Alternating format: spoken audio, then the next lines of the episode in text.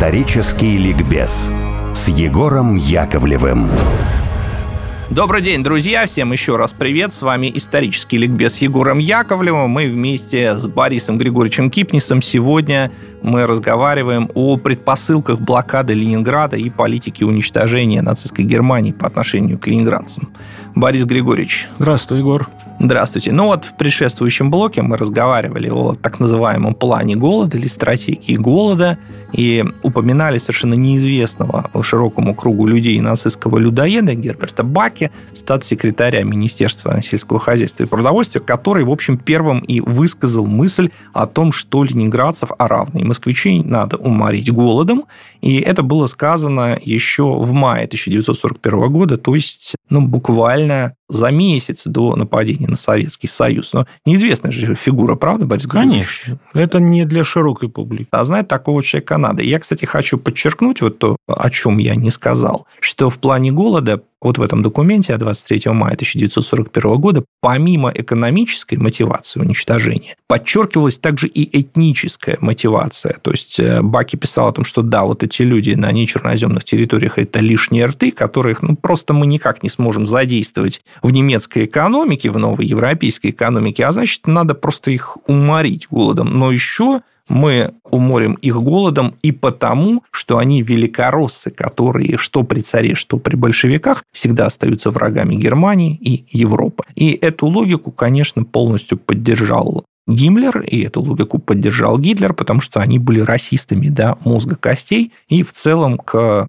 основной массе русского населения они относились с нескрываемой ненавистью и пренебрежением. Можем ли мы таким образом сказать, что те ужасы, которые развернулись в блокированном городе уже, это не был случайный результат того, что город был взят в блокаду. Он был запрограммирован Конечно. изначально, еще при подготовке к войне. Конечно, и мы сейчас это увидим, потому что вот идея очень важна, идея, которая формируется, опять же, до войны, уничтожения крупных советских городов. Впервые эта идея была озвучена еще в мае 1941 года. Франц Вальтер Шталикер, это mm-hmm. очень близкий Гиммлеру человек, эсэсовец, который возглавит во время нападения на СССР Айнзац-группу А, такой эскадрон смерти, который шел mm-hmm. с группой армии «Север» и уничтожал врагов Рейха. Так вот, Франц Вальтер Шталикер, ну, он, видимо, от Гиммлера эту идею услышал, он рассказал генералу фон Хорстенау, что в ходе войны крупнейшие русские города будут уничтожены,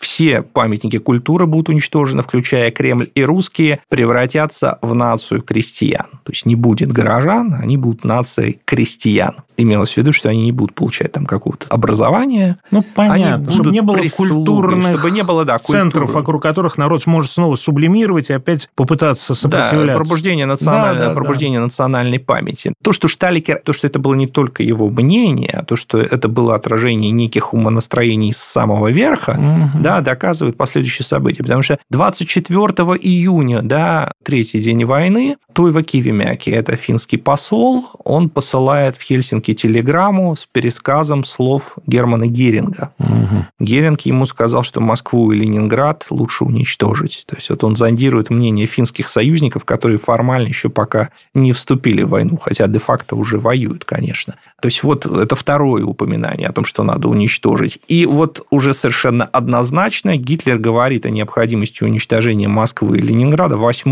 июля. 8 июля это попадает уже в военные документы, в дневник Верховного командования, и в дневник начальника штаба сухопутных войск Гальдера, э, Франца да? Гальдера. Да, да. И Франц Гальдер очень четко записывает, а в чем, собственно, причина, а зачем надо уничтожить Ленинград. А речь идет о том, чтобы не кормить население в течение ближайшей зимы. То есть вот эта логика избавления от лишних едоков, но есть и другая логика очищения территории, потому что эта территория, она в первоочередном порядке должна быть присоединена к Третьему Рейху. Вот мы с вами говорили о том, что да, планируют поставить под свой контроль всю территорию Советского Союза до Урала, но идея была в том, что она будет постепенно перевариваться и постепенно включаться в саму нацистскую Германию. Вот несколько территорий современной Российской Федерации предполагалось включить в Третий Рейх в первоочередном порядке. Это были части черноземов, советских, которые входили в... Они де юры должны были войти, да, де-факто они никогда не вошли, конечно, в состав Рейскомиссариата Украины,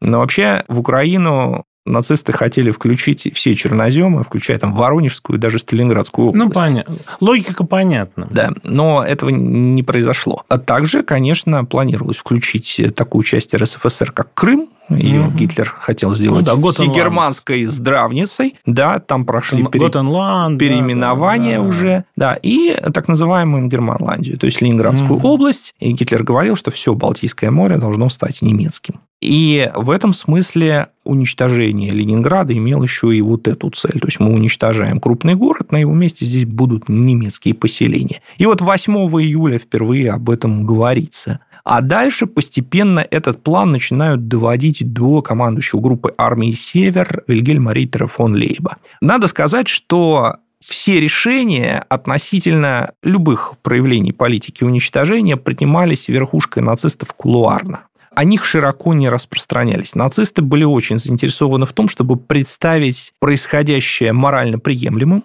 для своих войск. Это касалось, например, и уничтожения евреев. Ну, например, расстрел в Бабьем Яру был представлен солдатам вермахта как коллективное возмездие за взрывы зданий в Киеве, в которых разместилась оккупационная администрация. Говорилось, что это сделали евреи. Ну, да, понятно. Если с евреями не расправиться, то это никогда не закончится, поэтому вот... Э, Логика вот, ясна. Это возмездие. Возмездие за совершенное да. преступление. Вроде как вы и не виноваты в том, что вот. вы делаете. И то же самое касалось и уничтожения жителей Ленинграда. То есть Гитлер для себя что-то решил, об этом знал Галлер, об этом знал Кейтель, об этом знал Геринг, э, но во всеуслышание об этом, конечно, не кричали, и первоначально Лейбу, который был человеком своеобразным. Лейб, надо сказать, что это, во-первых, уже пожилой человек, это человек, который стал генерал-лейтенантом еще до прихода нацистов к власти, который очень прохладно относился к Гитлеру лично, но при этом был большим военным профессионалом. И когда началась Вторая мировая война, Лейб даже в своем дневнике написал достаточно грубые слова о Гитлере, потому что, ну, по всей видимости, тогда он не верил в легкую победу. Но, понимаете, в чем дело? Вот между 1 сентября 1939 года и 9 мая 1945 были промежуточные этапы, которые на какой-то момент даже скептически настроенных генералов вермахта все-таки Гитлеру расположили. Это была, безусловно, победа сначала над Польшей, а потом особенно победа над Францией. Дело в том, что для любого ветерана Первой мировой, а Лейпа был ветераном Первой мировой, поражение в ней было незаживающей раной. И когда Гитлер принес реванш, когда Гитлер принес вот какую-то компенсацию, он заживил эти раны, вылечил эти раны. Он стал приемлем. В, в него поверили, да. да, в него поверили. И после этого было уже проще воспринять его идею о необходимости войны против Советского Союза. Да. И не просто войны, а вот войны на уничтожение. И когда Гитлер начинал говорить о том, что нам нужно там по-другому воевать, что это будет необычная война, там жестокость будет э, благом для будущего, поэтому вот приказ о комиссарах, вот приказ о воинской подсудности в районе операции «Барбаросса», который освобождал от ответственности за преступления против гражданского населения, то, в принципе, это рассматривалось как приемлемая мера. И Лейб это принял. Но вот границы того, что он мог принять, были непонятны. Лейбу очень хотелось оккупировать Ленинград. Ну, мы с вами знаем прекрасно, что Петербург и Ленинград, несмотря на попытки разных военных, никогда не покорялся врагу, он никогда не был взят. Лейбу хотелось быть первым ну, для военного, в принципе, понятно, это, это да. понятно. Он, э, в общем, видел себя таким триумфом. Он считал, что это Триумфа. завершит его военную карьеру да. блестящую. И вот он двигался к Ленинграду. Нельзя сказать, что все у него было легко, потому что главную задачу-то он не решил по плану Барбаросса. Войска Красной Армии в Прибалтике уничтожены не были. То есть они территорию-то оставили, конечно, и оставили с потерями. Но отступали-то с боями. Вот, а, да, но отступали с боями, и Ленинград не был беззащитен, как то планировалось. Да. А планировалось что? Вот как они хотели Ленинград уничтожить? Это тоже очень интересно. Первоначально это замысел был такой, что они подходят уже к беззащитному городу и просто расстреливают из артиллерии и уничтожают совершенно убийственными уничтожительными бомбежками. Благо опыт был. В результате чего часть населения просто гибнет там на пепелище, часть населения бежит в панике, в ужасе бежит на восток и умирает там от голода позже, потому что туда, в нечерноземные территории, зерно не будет поставляться. Все Кстати зерно говоря, перебью тебя. для немцев. Значит, Да. это было включено в саму идею, я читал это и в плане Барбаросси, и в плане Ост, что должны быть очень большие потери мирного населения во время боевых действий, во время панического бегства. Ну, сразу скажу, что ни в плане Барбаросса, ни в плане Ост этого нет. Ну, это во всяком случае, вот те это- сборники, которые это читал, там есть- так подавалось. Это есть в разного рода высказываниях, в разного рода комментариях. Безусловно, такая идея была. В документы ее не включали, за исключением нескольких. Есть пара документов о том, что да, должны быть большие потери. Есть такой документ августовский из ведомства Геринга, где излагаются его мысли на этот счет, о том, что должны быть большие потери. Но я предостерегу все-таки зрителей от того, чтобы воспринимать эти документы как план ОСТ. Строго говоря, это не так, Хорошо. хотя это, безусловно, было, да, убеждением Хорошо. убеждением нацистской верхушки. То есть они шли с целью убить как можно больше. Вот. Но Лейбу пока об этом не говорят. Лейбу доносит мысль, что в середине июля это уже происходит, о том, что город должен быть окружен. Но Мгм. пока что он рассматривает это как некую прелюдию к капитуляции города. Хотя Гитлер уже знает, что он город оккупировать не хочет, потому что население ему не нужно. Он знает это как минимум, это в документ, напоминаю, еще раз попало 8 июля, но, скорее всего, они решили это еще в мае. Но вот проблема, потому что город обороняется, город совершенно явно будет превращен в крепость, и в этом смысле появляется еще и военная задача. То есть э, окружение города должно уморить не только жителей, оно должно уморить еще и армию. Армию, которая сдаваться совершенно не собирается. При этом вот что указывает на системность этой политики. Очень интересно, в августе появляются инструкции для Министерства пропаганды поменьше писать о Ленинграде и Москве, потому что этим городам все равно не придется существовать. И, соответственно, лучше немецкому обывателю и особенно о них и не напоминать. Это очень любопытно. Инструкция написал Ганс Фричи, такой М. ближайший помощник Знаем, Геббельса, знаем Геббельса которого потом да. оправдают, кстати, на Нюрнбергском процессе. Это один из трех оправданных на Нюрнбергском процессе. Вот. И вот все-таки Лейб подходит к Ленинграду, и 28 августа появляется приказ Франца Гальдера, который был опубликован на русском языке только в 2005 году. Это поразительно, конечно, Никита Андреевич Ломагин, наш крупнейший специалист по блокаде, его опубликовал. Приказ такой – окружить город максимально плотным кольцом, и дальше путем уничтожающих обстрелов и бомбежек сделать его непригодным для жизни и обороны. Вот, собственно, это цель и мечта Гитлера. 8 сентября, вы знаете, была сухопутная блокада, замкнута, взяли немцы Шлиссельбург, и потом, вот интересно, уже в нулевые годы очень активно это обсуждался вопрос, когда стала муссироваться тема о том, что Гитлер не хотел брать Ленинград, отдельные персонажи стали говорить о том, ну а в чем тогда героизм защитников Ленинграда? Никакого героизма не было, если Гитлер и так не хотел его Как брать. у них плохо Друзья с мои. сердцем и головой. Объясняю очень простую вещь. В чем героизм защитников Ленинграда? То кольцо, которым Ленинград в итоге был охвачен, это совсем не то кольцо, которое нацисты планировали. После взятия Шлиссельбурга группа армий «Север» должна была форсировать Неву и отрезать Ленинград от западного берега Ладожского озера, чтобы через него, соответственно, не могло быть никакого подвоза. Кроме того, предполагалось занять Пулковские высоты, с которых можно было бы город расстреливать безнаказанно. Вот все это вермахт сделать не сумел. Все это не получилось. Кроме того, надо иметь в виду, что Красная Армия ожесточенно сопротивлялась и на других фронтах, и многое в плане Барбаросса шло не так, не удалось взять Мурманск, там на севере вообще вермахт забуксовал практически с самого начала. Наступление на Москву развивалось не теми темпами, какими планировалось. Вы знаете, что была задержка и на юге, и Киев взяли не в расчетные сроки. И все это, в первую очередь, привело к тому, что был совершенно несоразмерный расход боеприпасов немцами. Вот. И, собственно, Понятно. Тратить ресурсов... их на уничтожение города было нерентабельно. Не, нет, это было рентабельно. Они пытались это сделать, но не получалось, потому что не хватало. Не хваталось потрясающий документ. Это письмо Рейнхарда Гейдриха, главы управления имперской безопасности Гиммлеру. Его шпионы побывали в Ленинграде и зафиксировали, что разрушения там еще не так чудовищны, как хотелось бы. И Гейдрих пишет Гиммлеру, сходи к фюреру и поговори с ним, чтобы Люфтваффе использовала как можно больше фугасных бомб, иначе нам не удастся стереть этот город с лица земли. Ну, замечательно, и все бы, может быть, и хотели бы стереть город с лица земли, но не получалось. Бомб не хватало. Бомб не хватало, да, из-за вот этого как раз ожесточенного и совершенно неожидаемого сопротивления.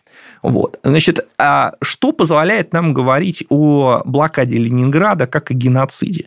Позволяет говорить совершенно конкретный документ. Это приказ от 7 октября 1941 года, в котором Гитлер, совершенно явно ориентируясь еще на майские решения, предписывает Лейбу не принимать капитуляцию города, даже если она будет предложена. Не оккупировать город. Вот это был категорический приказ. А чуть немножко за неделю до этого Гитлер надиктовал приказ морякам. Моряки, они немножко автономно существовали, они очень рассчитывали на то, что Ленинград будет оккупирован, и что там разместится самая восточная военно-морская база Криксмарины.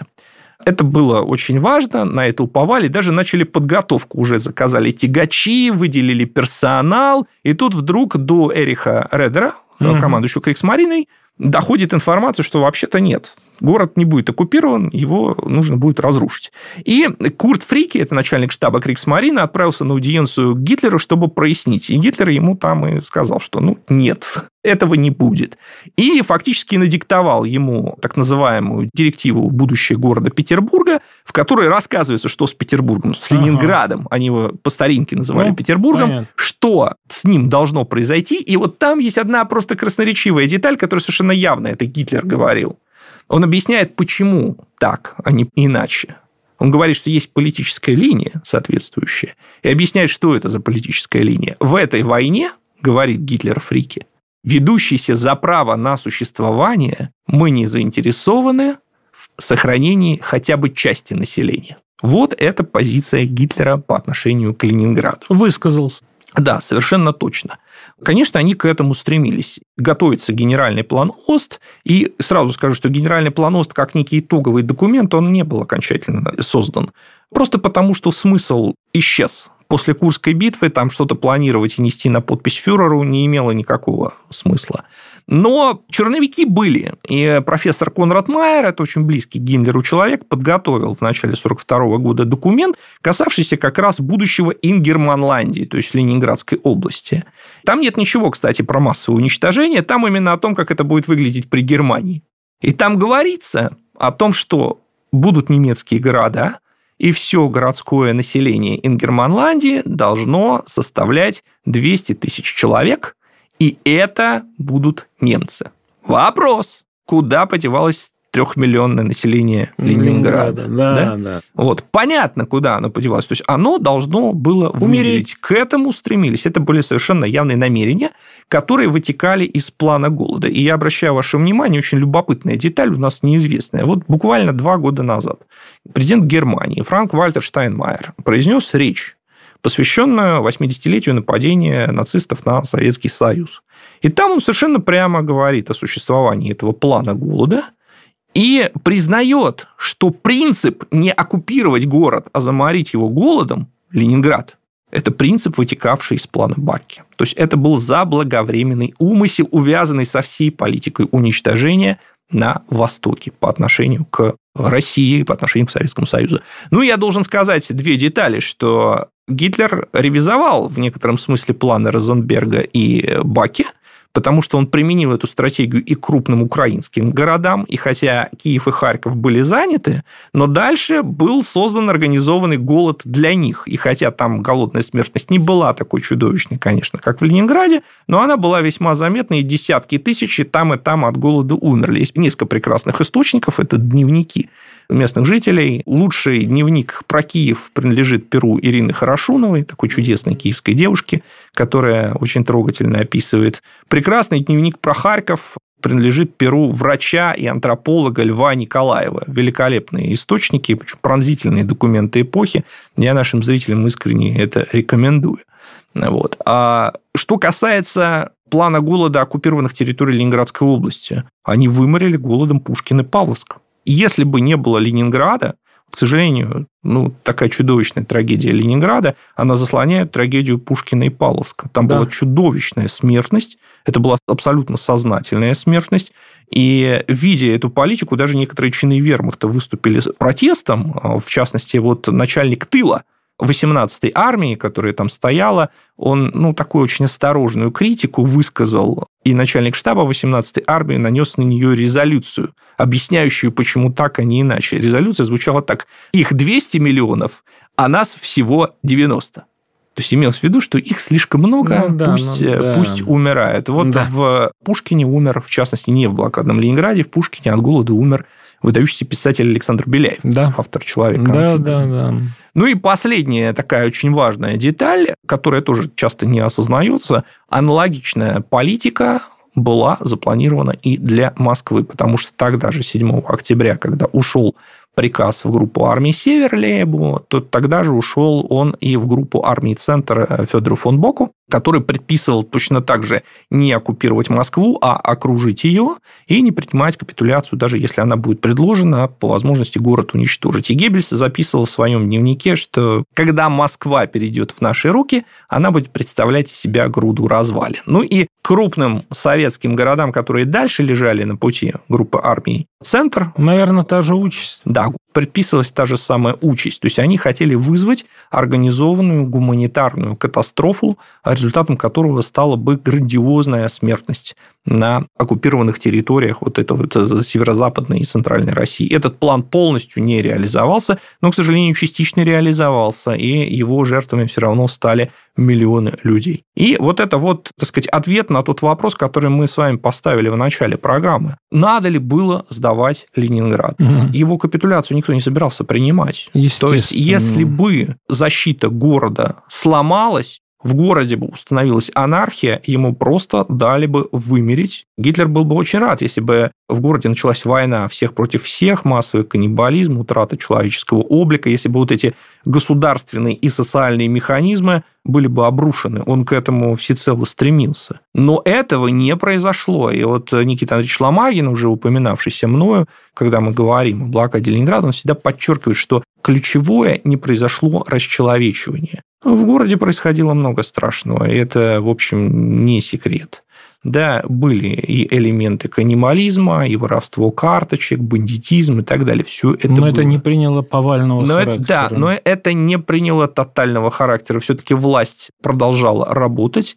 И отмечу, что при всей критике в ее адрес она сумела реализовать целый ряд грандиозных проектов, которые, конечно, в целом Ленинград спасли, главный из которых это дорога жизни, конечно. Да. Ну и еще одна вещь, которую необходимо подчеркнуть, что все-таки голод, вот такой чудовищный голод, который по современным оценкам унес около миллиона человек, включая тех, кто умер там в процессе эвакуации, он все-таки возник не в результате вот этой блокады, которая установилась 8 сентября. Да? Огромную роль сыграли события ноября 1941 года это взятие Тихвина. Дело в том, что логистика доставки грузов в блокад на Ленинград строилась следующим образом. Из глубины Советского Союза везлись разного рода грузы, и еда, и боеприпасы, и все остальное. Они шли по одной единственной оставшейся железнодорожной ветке.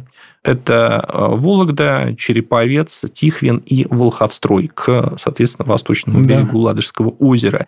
И вот когда Тихвин оказался перерезан, к восточному берегу Ладоги подвести уже ничего было нельзя. Конечно, стали строить вот обходную дорогу, но она никого бы не спасла. Ну, и только... Поэтому Тихвин и отбили. Да, вот только Тихвинская контрнаступательная операция в декабре спасла то есть она тоже не спонтанно. Ну, Это конечно, очень логичное мероприятие. Конечно, было. конечно. Но отступая, немцы взорвали мосты, немцы взорвали железную дорогу, пока все восстановилось. Это два месяца. Два месяца город практически не получал еды. И именно это и обеспечило ту чудовищную голодную смерть. Понятно. Но это как раз и показывает, что за город сражались. Конечно. За город сражались. И все измышления о том, что город там бросили на произвол судьбы... Да нет, это уже тогда абсолютно... было понятно, что это неправда, что это скорее политиканство, чем поиск истины исторической. Вот так вот, друзья мои, с вами был исторический ликбез с Егором Яковлевым, а со мной в студии находился мой друг, товарищ и учитель Борис Григорьевич Кипнис, прекрасный петербургский историк. Оставайтесь с нами на радио «Спутник», слушайте нас каждую неделю. А, мы будем рады видеться с вами и надеемся, что вы полюбите нашу программу. Ну, а на сегодня все. Все.